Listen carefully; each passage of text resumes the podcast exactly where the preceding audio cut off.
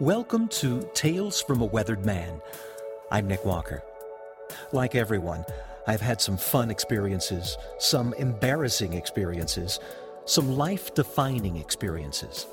This podcast and its accompanying blog exist as a challenge to myself to remember them, to reflect on them, and decide what I can learn from them. These are my stories, and I hope you enjoy them.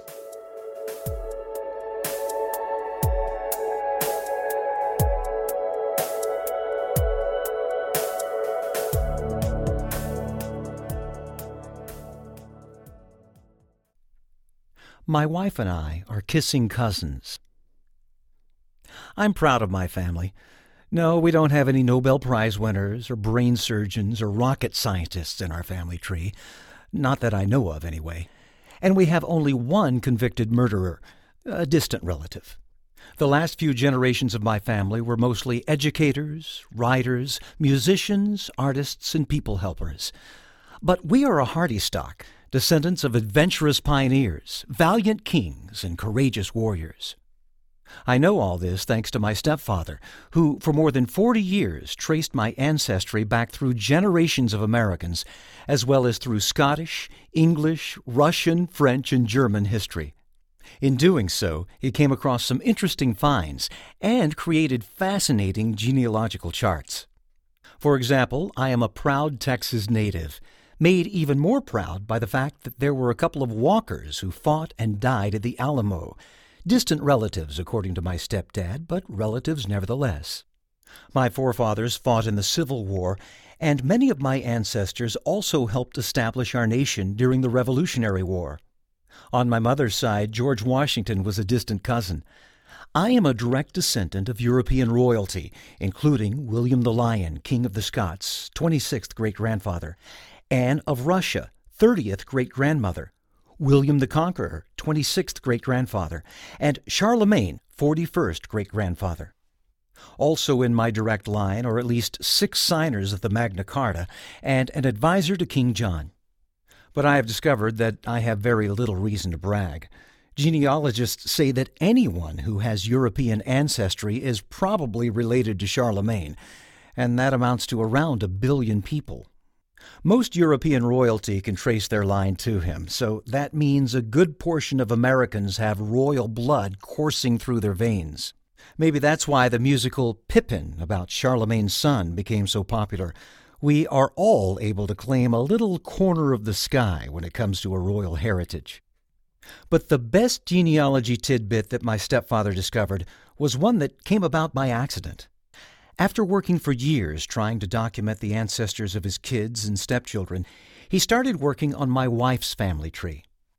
As he sleuthed through tons of information online and from other genealogical sources related to her family, he came upon a name that he had seen in his searches before.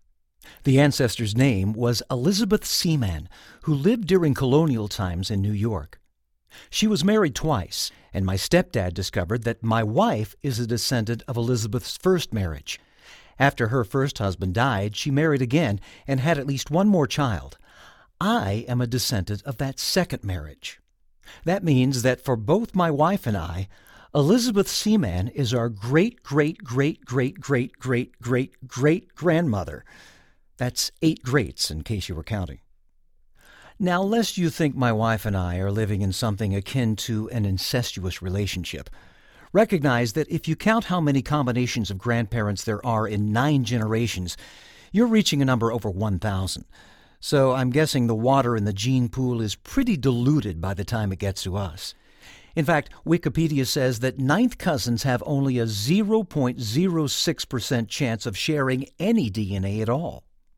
What is particularly fascinating to me are the migratory patterns of the families of all those grandparents. How did my wife's family end up in Washington state and mine in Texas? It took some time, but one of Elizabeth Seaman's children from her first marriage moved west from New York to Ohio. The kids and grandkids gradually migrated west through Minnesota, North Dakota, Colorado, and finally Washington.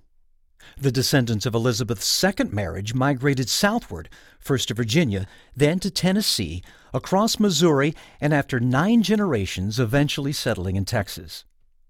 Then this descendant from Texas got a job in Seattle, found a long lost relative, and, not knowing there was any blood relation between them, married her. One part of me is a little squeamish about that.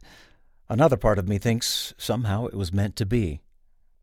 Of course, it's going to be a puzzle to unravel for future generations of Walker genealogy buffs, because in addition to being siblings, my children are also tenth cousins to one another. My stepdad never did try to put that one on a family tree chart.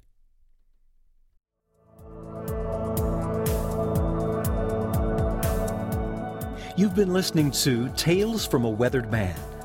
Every other week, I'll have another podcast, so please subscribe so you don't miss any of them.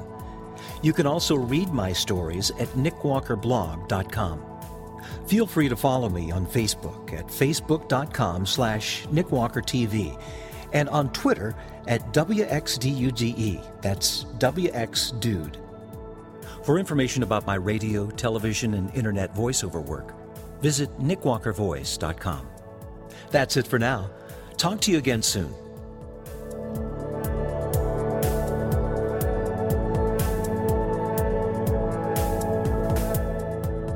This broadcast is copyrighted by Nick Walker 2018.